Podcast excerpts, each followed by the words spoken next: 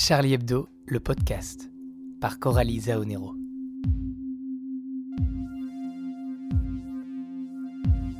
Charlie Hebdo n'est pas un journal comme les autres. C'est d'abord un journal de dessinateurs. En cela, il est unique. C'est aussi un journal satirique, indépendant, car sans aucune publicité, et donc libre.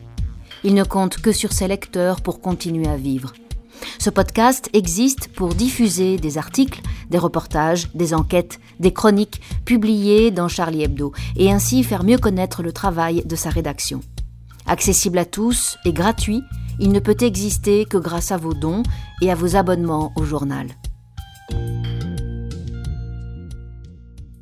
Voilà six ans cette semaine qu'une partie de la rédaction a été assassinée. Le procès de ceux qui ont permis aux terroristes islamistes d'accomplir leurs crimes s'est achevé le 16 décembre de l'année passée. Yannick Enel, qui en a été le chroniqueur pour Charlie, et Rhys reviennent pour nous sur ce procès historique et sur le sens qu'ils donnent au verdict qui a été rendu. Yannick Enel. J'ai été très frappé, tout au long du procès, par l'importance des portes celles qui s'ouvrent sur un déchaînement de violence, mais aussi celles qui se ferment devant nous, livrant les faits au pourrissement des hypothèses. Lorsque Coco, à la barre du tribunal, a raconté comment les Kouachi l'avaient obligé à composer le code d'accès aux locaux de Charlie Hebdo, nous sommes entrés dans l'horreur. Lorsque Koulibaly a obligé Zari Siboni à baisser le rideau métallique de l'hypercachère et que François-Michel Saada, voulant absolument acheter le pain de Shabbat, s'est glissé à l'intérieur, la tragédie a commencé. Lorsque Lassana Batili a emprunté le monte-charge de l'hypercachère pour trouver l'issue de secours, nous avons vu la lumière.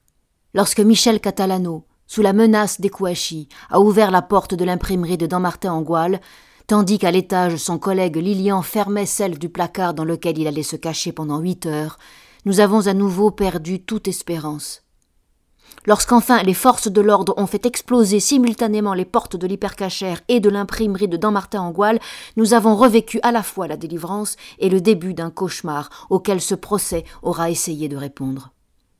Durant trois mois et demi d'audience, j'ai vu partout des seuils, des basculements, des clôtures et parfois des ouvertures, des personnes qui se cachent et des corps sans défense qui hurlent et rampent. J'ai perçu des passages entre le monde d'en bas et celui d'en haut. À l'hypercachère, Zari Siboni descendant vers les chambres froides, et remontant parmi les cadavres des clients, basculant pendant quatre heures comme une Perséphone tragique du monde des morts à celui des vivants, jusqu'à ce que Koulibaly lui dise T'es pas encore morte, toi? lui tire dessus et la rate.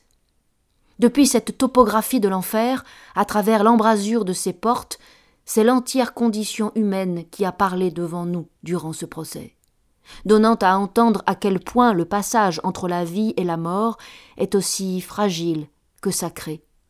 Dans les villes antiques, on appelait mundus cette ouverture circulaire qui était entrebâillée trois fois par an pour faire communiquer le monde souterrain des morts avec celui des vivants. Durant trois mois et demi, j'ai contemplé cet espace vide, au tribunal, autour de ce qu'on nomme la barre, ce rectangle délimité d'un côté par la cour et de deux autres côtés par les avocats, s'ouvre par son dernier côté à l'arrivée de la parole, aux témoins, à la société, à nous tous. Cette ouverture, qui se rend disponible au milieu d'un tribunal, a des paroles qui témoignent pour les morts. N'est-ce pas notre mundus contemporain? N'est-ce pas ce passage du sacré, au sens strict de rencontre entre les vivants et les morts, qui fait respirer, fonctionner la loi? Dans un bref récit de Franz Kafka, devant la loi, un homme demande à entrer dans la loi. Le gardien lui dit que ce n'est pas possible pour l'instant. Cet instant dure une vie, pendant laquelle l'homme attend. Il arrive qu'il se penche un peu.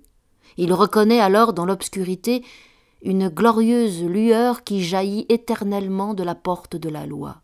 Un peu avant sa mort, il demande au gardien pourquoi personne d'autre n'est venu, et le gardien lui explique que cette entrée n'était faite que pour lui. Maintenant je m'en vais et je ferme la porte, ajoute-t-il. On s'imagine que la porte est fermée, et que la loi nous exclut toujours, mais elle est grande ouverte. Autrement dit, on croit qu'on a perdu les clés de sa vie alors qu'on n'a pas besoin de clés pour vivre. Ne pas franchir la porte, ne pas venir à la barre des vivants et des morts, ne pas faire face à sa parole, revient à refuser sa propre vie. Je vais dire nous, car être le chroniqueur de Charlie a fait de moi une quasi-partie civile. Contrairement au personnage de Kafka, nous sommes entrés dans la loi. Être confronté au jugement comme nous l'avons été relève de l'épreuve, mais elle est réconfortante. Et je crois pouvoir dire qu'à Charlie, chacun est soulagé que ce procès ait enfin eu lieu et qu'il ait établi des responsabilités. Car le verdict est tombé. Ils sont tous coupables. Le message envoyé à la société par la cour d'assises spécialement constituée est donc très clair. L'islamisme radical est hors la loi, et participer d'une manière ou d'une autre à la préparation d'une action criminelle en son nom relève d'une peine à deux chiffres.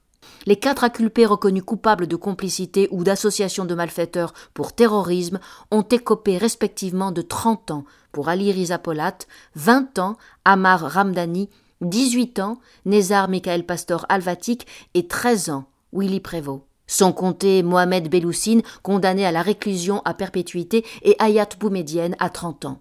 Quant aux autres, il a été jugé qu'ils ignoraient le caractère terroriste du crime auquel ils étaient mêlés à des degrés divers, essentiellement logistiques. Qu'ils soient tous coupables signifie aussi, Rhys l'a rappelé, que par conséquent Charlie Hebdo est innocent.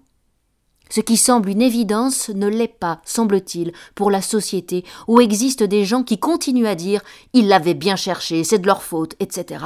Mais aussi des médias qui, plus sournoisement, parce qu'ils fantasment un islam défenseur du prolétariat, stigmatisent des dessinateurs et des journalistes qui, s'ils se moquent d'imams fanatiques, sont à leurs yeux forcément racistes. Dans les années 1950, Sartre disait qu'il ne fallait pas désespérer Billancourt. En 2020, il ne faut pas offenser les mosquées. La vérité, celle qui n'est pas dite, c'est qu'on s'en fout des caricatures. Elles ne sont qu'un prétexte.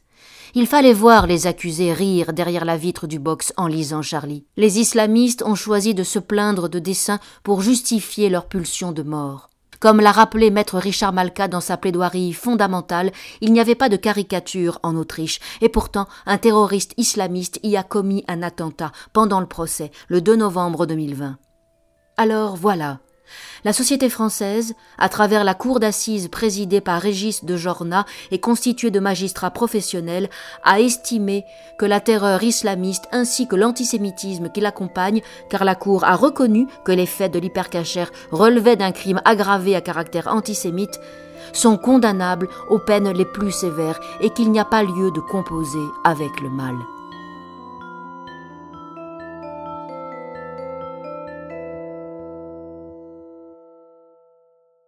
Voici maintenant l'édito de Ries paru dans le journal numéro 1483 du 23 décembre 2020. Finalement, ils étaient tous coupables. Les onze accusés présents au procès des attentats de Charlie Hebdo, de l'hypercachère et de Montrouge ont tous été déclarés coupables d'avoir commis des actes illégaux ayant permis aux terroristes de janvier 2015 de commettre leurs attaques. On revient de loin car pendant les cinq années d'instruction, on répétait aux parties civiles que les suspects ciblés par l'enquête, arrêtés après la mort des auteurs principaux, étaient des seconds couteaux, complètement étrangers à la sphère terroriste, et qu'il fallait même se préparer à ce que certains d'entre eux soient acquittés. Les procès où les auteurs sont morts et où ne restent que des complices sont toujours dévalués. Et c'est tout juste si on ne vous explique pas qu'on les organise uniquement pour soulager les glandes lacrymales des seules victimes. Durant ces semaines, on ne pouvait s'empêcher de penser à un autre procès aux caractéristiques comparables. En 1997, quand s'ouvrit le procès de Maurice Papon devant la cour d'assises de Bordeaux, des reproches presque identiques furent entendus. Les principaux acteurs étaient tous morts depuis des années, et on avait tiré de sa retraite un ancien fonctionnaire de préfecture pour satisfaire le goût du sang des partis civils coupable de cette halalie judiciaire pour quelques 1500 malchanceux juifs déportés. Les attentats comme les déportations de Bordeaux ont un point commun celui de nécessiter la participation de beaucoup de personnes, sans lesquelles les bourreaux n'auraient pu commettre leurs crimes. Sans les fonctionnaires qui mettaient à jour le fichier juif, sans les policiers qui arrêtaient les individus, sans les conducteurs de locomotives qui tractaient les wagons à bestiaux, les SS auraient attendu longtemps sur la rampe d'Auschwitz avant de voir arriver les trains de la mort remplis des futurs suppliciés. Les crimes terroristes sont construits de la même manière. Les tueurs constituent la dernière étape d'une organisation qui fait appel à une multitude de petites mains qui, individuellement, ont l'illusion de ne rien commettre de très grave, mais qui, mises bout à bout, forment une chaîne de responsabilité qui permet le crime final. La défense des accusés soupçonnés d'avoir été complices des auteurs principaux est toujours la même. Ils ne savaient pas, ils ne se rendaient pas compte de ce qui se préparait, ils n'ont rien à voir avec l'idéologie instigatrice de ce plan criminel. Si la justice acceptait ce type de raisonnement, propre à la mentalité délinquante, personne ne serait jamais reconnu coupable de rien. Le verdict de ce procès ne pouvait donc pas se terminer par le moindre acquittement. Seule la nature de l'incrimination, association de malfaiteurs ou association de malfaiteurs en vue de commettre des actes de terrorisme, qui tient compte de l'adhésion ou non à l'idéologie du crime, allait varier. Et le résultat fut plus sévère qu'on ne l'imaginait, puisque quatre des onze accusés dans le box tombèrent sous le coup de cette terrible accusation. La justice antiterroriste, contrairement à ce qu'on a pu dire, n'est pas une justice d'exception. Cette condamnation de tous les accusés à la fois intransigeante et subtile, démontre que le défi lancé à la démocratie par le terrorisme, en la poussant à prendre des mesures excessivement répressives afin qu'elle trahisse ses valeurs fondamentales, n'a pas atteint son but. Cette leçon devra être retenue quand il faudra débattre de la fameuse loi contre le séparatisme. Il est donc possible de combattre efficacement l'extrémisme religieux en général et l'islamisme politique en particulier sans trahir les valeurs démocratiques. Tout est une question de volonté politique et d'habileté juridique. Éviter les amalgames qui généralisent pour mieux identifier les foyers les plus virulents et les réprimer pertinemment. Un travail d'orfèvre dont nos dirigeants pourront s'inspirer en lisant les motivations du tribunal qui a jugé ces onze coupables.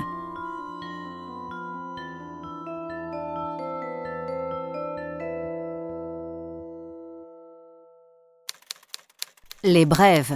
31 magasins Leader Price fermés. Un pot de Nutella acheté, deux caissières offertes. La doyenne des pays de la Loire emportée par le Covid à 113 ans. Elle avait échappé à la grippe espagnole, au Bosch et au sida. Euh, on ne peut pas gagner à tous les coups. Le Washington Post augmente la taille de sa rédaction à un niveau historique.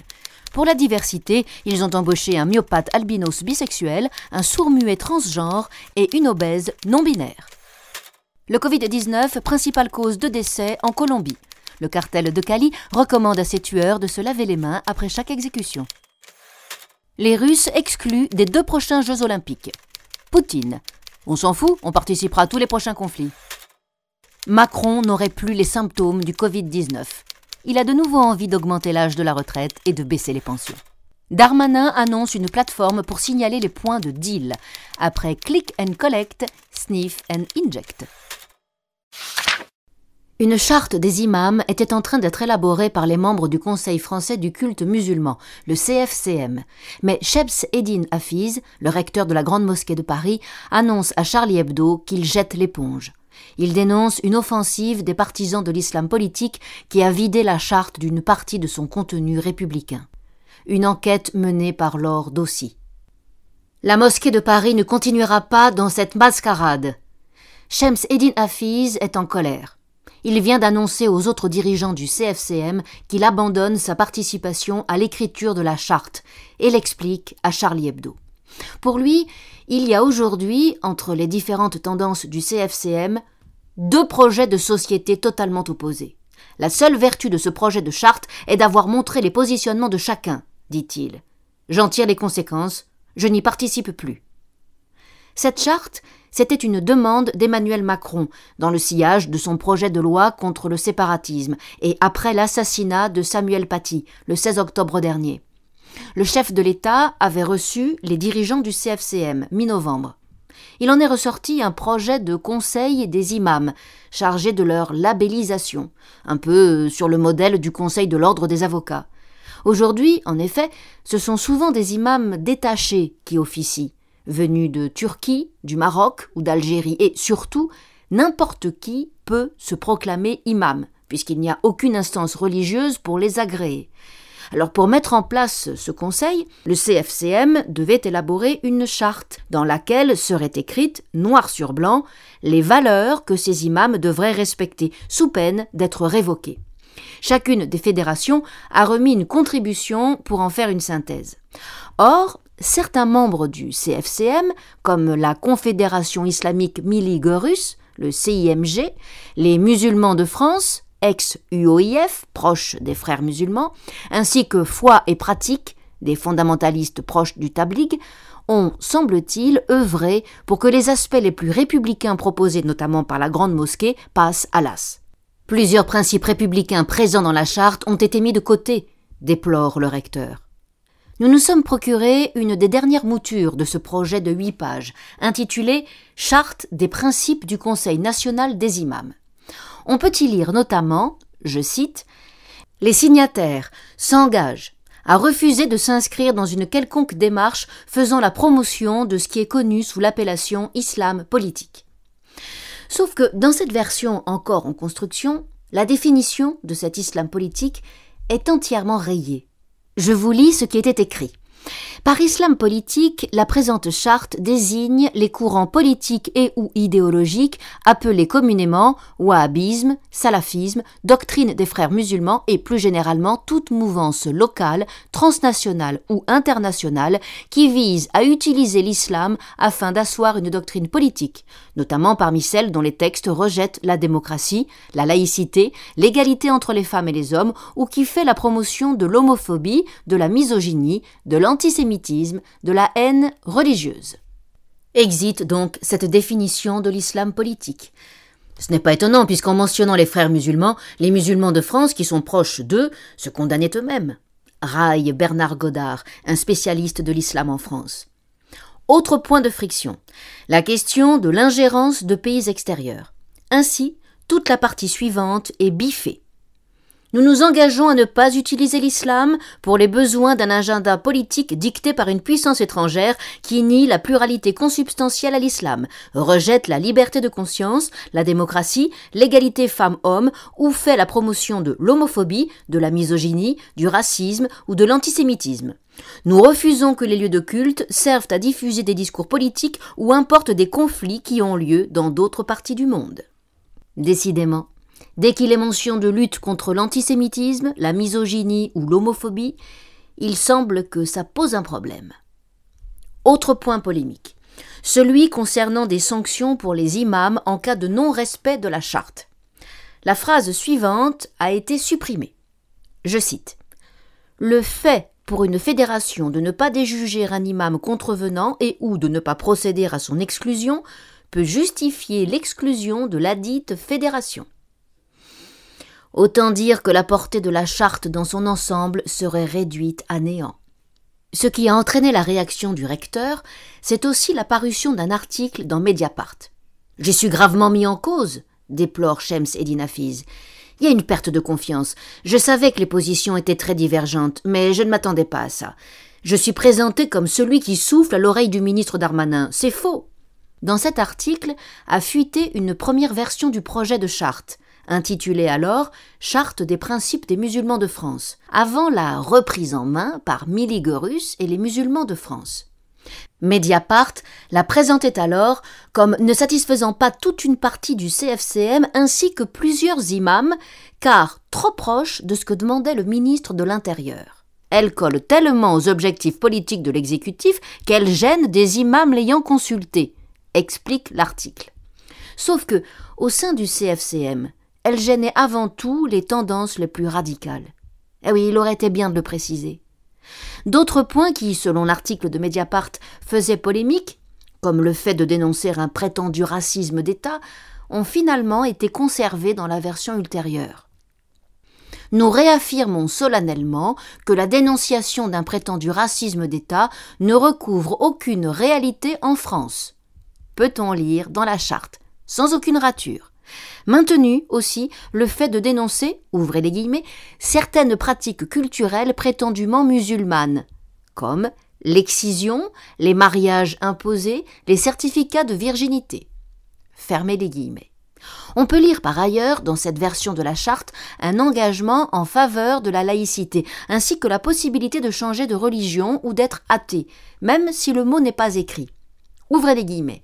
Les signataires s'engagent à ne pas qualifier un changement de religion de crime, ni à stigmatiser celles ou ceux qui renoncent à une religion. Fermez les guillemets. Quels sont les courants en présence? Selon nos informations, parmi les neuf tendances, la Fédération française des associations islamiques d'Afrique, des Comores et des Antilles se situe sur la même ligne que celle du recteur de la Grande Mosquée de Paris. D'autres, en off, nous disent qu'il leur semblait qu'un consensus autour d'un texte avait été trouvé et déplorent une, je cite, surenchère de tel ou tel sur un sujet très délicat. Shems Eddin Hafiz fustige une attitude très hypocrite de la part de certains. Ambiance. Sollicités, les représentants de Miligorus et des musulmans de France, ainsi que le président du CFCM, Mohamed Moussaoui, ne nous ont pas répondu. Rappelons que la Grande Mosquée de Paris est affiliée à l'Algérie. Mais le recteur et l'ambassadeur algérien seraient toutefois en mauvais termes. Ainsi, voici ce qu'a déclaré l'ambassadeur ces derniers jours lors d'une visite sur place. La Grande Mosquée de Paris est d'abord algérienne et ne sera jamais rien d'autre. Et c'est cela le plus important. Est-ce un message à l'attention du recteur? À l'œuvre, en face, on l'a dit, Mili Görus notamment. Mouvance née en Allemagne dans les années 1960 via la diaspora turque, elle ne représente que 3% des lieux de culte en France, mais c'est une minorité très agissante. L'organisation est notamment implantée à Bordeaux et à Strasbourg et se développe dans d'autres villes. Voici ce que nous en explique Stéphane de Tapia, chercheur spécialiste de l'immigration turque. Son fondateur, Erbakan, est un islamiste.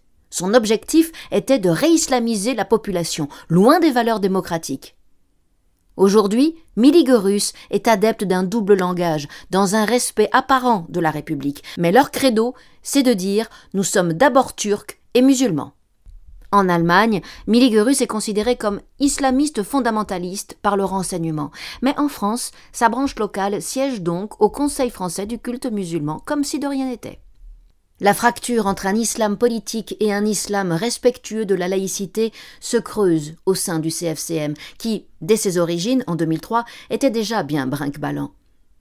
L'islamisme politique a complètement dévoyé la religion musulmane, et certains ne veulent pas lutter contre ceux qui la dévoient, déplore le recteur. Shems Eddin Hafiz, arrivé en janvier 2020, est un des rares à prendre position clairement. Il a d'ailleurs publié une tribune remarquée dans le Figaro en septembre, dans laquelle il n'hésitait pas à défendre Charlie. Je le cite. Que Charlie Hebdo continue d'écrire, de dessiner, d'user de son art et surtout de vivre que le drame qui a frappé cette publication, des policiers et nos compatriotes juifs servent de leçon à la communauté nationale, mais aussi à ceux qui se réclament de l'islam, à ceux qui se disent amis des musulmans, et qui ne condamnent pas clairement ces crimes terroristes. En quoi le meurtre de dessinateurs a fait avancer la cause des musulmans? Et en quoi la destruction et la barbarie peuvent-elles servir l'image de l'islam? Ces prises de position lui valent menaces, et campagnes violentes sur les réseaux sociaux. Avec le retrait du recteur de la Grande Mosquée de Paris, le projet voulu par Macron et Darmanin pourrait bien tomber à l'eau. Ce n'est donc pas cette fois que ce vieux serpent de mer de la certification des imams va aboutir. Pas sûr d'ailleurs qu'une charte initiée au départ par l'exécutif, mais celui-ci s'implique beaucoup, au risque de quelques renoncements au principe de séparation entre les cultes et l'État. Eh bien donc, pas sûr que cette charte aurait été bien acceptée par les mosquées d'autant plus celles qui ne doivent rien au CFCM. Lequel pourrait vivre ces dernières heures avec cet équilibre des fédérations? Selon nos informations, le recteur envisagerait de se retirer. Les directs de la rédaction par Natacha Devanda, Jean-Yves Camus, Guillaume Erner, Patrick Chenet et Edgar Lalande. Natacha Devanda. Ils n'ont pas pu entrer à l'Élysée par la fenêtre, ils espèrent y arriver par la grande porte. Pas moins de trois ex-têtes d'affiche du mouvement insurrectionnel des Gilets jaunes sont candidats à la présidentielle de 2022. L'incontournable Jacqueline Moureau, hypnothérapeute, spécialiste d'ectoplasmie, le belliqueux Éric Drouet ainsi que Priscilla Ludowski disent vouloir tenter leur chance. La première croit aux fantômes et sans doute au Père Noël. Le deuxième se dit habité par l'esprit Coluche. Quant à Priscilla, ses CV n'ayant pas été retenus par les ONG où elle a postulé, elle se dit que finalement, chef de l'État, bah, c'est un job euh, qui ferait l'affaire. C'est vrai quoi, un CDD de 5 ans, c'est toujours mieux que rien. Guillaume Erner. C'est une nouvelle passion de la complosphère, l'affaire Epstein. Plus précisément, l'un des complices du pédocriminel américain, Jean-Luc Brunel. Cet ancien dirigeant d'une agence de mannequins est notamment soupçonné de traite des êtres humains aggravée au préjudice de victimes mineures aux fins d'exploitation sexuelle. Mais dans les sites conspi, ce qui passionne, c'est le vrai nom de Brunel, lequel serait Ben Chamoul. Ben comprenez, c'est un juif. Et oui, et c'est cela qui fait sens, plus que tout le reste. Une manière de réactiver, plus de cinquante ans après, la rumeur d'Orléans. Vous savez, les commerçants juifs de la ville avaient été alors accusés de se livrer à la traite des blanches. Mais à la différence de Brunel, eux, bah, ils étaient innocents. Mais pour le cerveau reptilien antisémite, peu importe que les individus soient innocents ou coupables, pourvu qu'ils soient juifs. Patrick Chenet. Régulièrement utilisée dans l'industrie pharmaceutique, la gélatine, et particulièrement celle de porc, est l'un des éléments de base entrant dans la fabrication des vaccins. Si l'animal est jugé impur par les populations musulmanes, cela n'a pas empêché l'Arabie saoudite ou les Émirats arabes unis de vacciner, avant la France, leur population contre le Covid-19. C'est pas du jambon, c'est un médicament a justifié la Cour émirati des fatwas, organe suprême de la religion de cet État fédéral, permettant quelques accommodements avec la religion et ou les pratiques alimentaires. Allez, encore un petit effort, et ils auront le droit de lire Charlie. Edgar Lalande. Tout à son agitation au goût de fin de règne, l'administration Trump a autorisé l'industrie pétrolière américaine à prospecter au cœur du refuge phonique national arctique, une aire protégée dans le nord-est de l'Alaska pour y chercher de l'or noir. Dès janvier 2021, les bulldozers pourront sillonner 1400 km de cette toundra gelée et provoquer de mini tremblements de terre pour identifier l'emplacement et la taille des réserves de pétrole. Scientifiques et défenseurs de l'environnement, pour qui cette technique engendre de vastes fissures dans le paysage pendant des décennies et nuit aux ours polaires en hibernation, n'ont plus qu'à serrer les fesses. Le crétinisier de la semaine. Lu dans Le Point le 17 décembre. Bill Gates. Je plaide coupable de me préoccuper du sort de toute l'humanité. Tu sais, Bill, si déjà tu payais tes impôts, ce serait un bon début. Lu dans Le Parisien le 22 décembre. Louis Fouché, médecin réanimateur à l'hôpital de la Conception à Marseille. Ces Khmer blancs technosanitaires veulent prendre le contrôle de votre vie jusqu'à ce que vous ayez un certificat vaccinal sous la forme de nanoparticules. C'est à l'étude. Encore un qui a mis trop de pastilles dans sa chloroquine. Et le même jour, lu dans Le Monde, Elisabeth Borne, ministre du chômage partiel. Il y a beaucoup de fatigue, de lassitude. C'était important de permettre aux Français de se retrouver pour ces fêtes. Et en plus, avec un peu de bol, ça fera moins de retraite à payer en janvier. Et dans le Figaro, Alain Finkielkraut face aux éléments déchaînés. Les éoliennes ne sont pas les moulins à vent de l'ère moderne. En revanche, Finkielkraut est bien le Don Quichotte de la pensée périmée. Et dans le Figaro, Monseigneur Olivier de Germay, ancien parachutiste qui n'a pas atterri. L'amour de Dieu s'est manifesté au monde. Faisons en sorte que cette nouvelle se diffuse plus rapidement que le coronavirus. Dis donc, il trouve qu'il n'y a pas assez de morts. Le 20 janvier va paraître en kiosque et en librairie le très bel ouvrage des éditions Les Échappés, regroupant les dessins de François Bouc et les textes de Yannick Enel parus pendant le procès des attentats de janvier 2015. En attendant sa sortie, vous pouvez le précommander sur notre site charliehebdo.fr.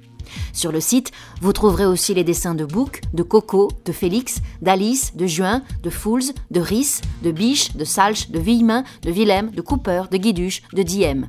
Vous aurez également accès à toutes les chroniques, aux dossiers, aux enquêtes menées et écrites par la rédaction, ainsi qu'à tous les podcasts parus depuis le début du procès, c'est-à-dire depuis le mois de septembre. N'hésitez pas à le partager et à soutenir sa diffusion en vous abonnant au journal. Vous pouvez aussi nous suivre sur les réseaux sociaux et participer à la diffusion de nos posts. Merci à Julien Frison pour l'annonce, Louis Rigou pour le jingle et à Julia pour le mixage. À la semaine prochaine pour le nouveau Charlie Hebdo, le podcast.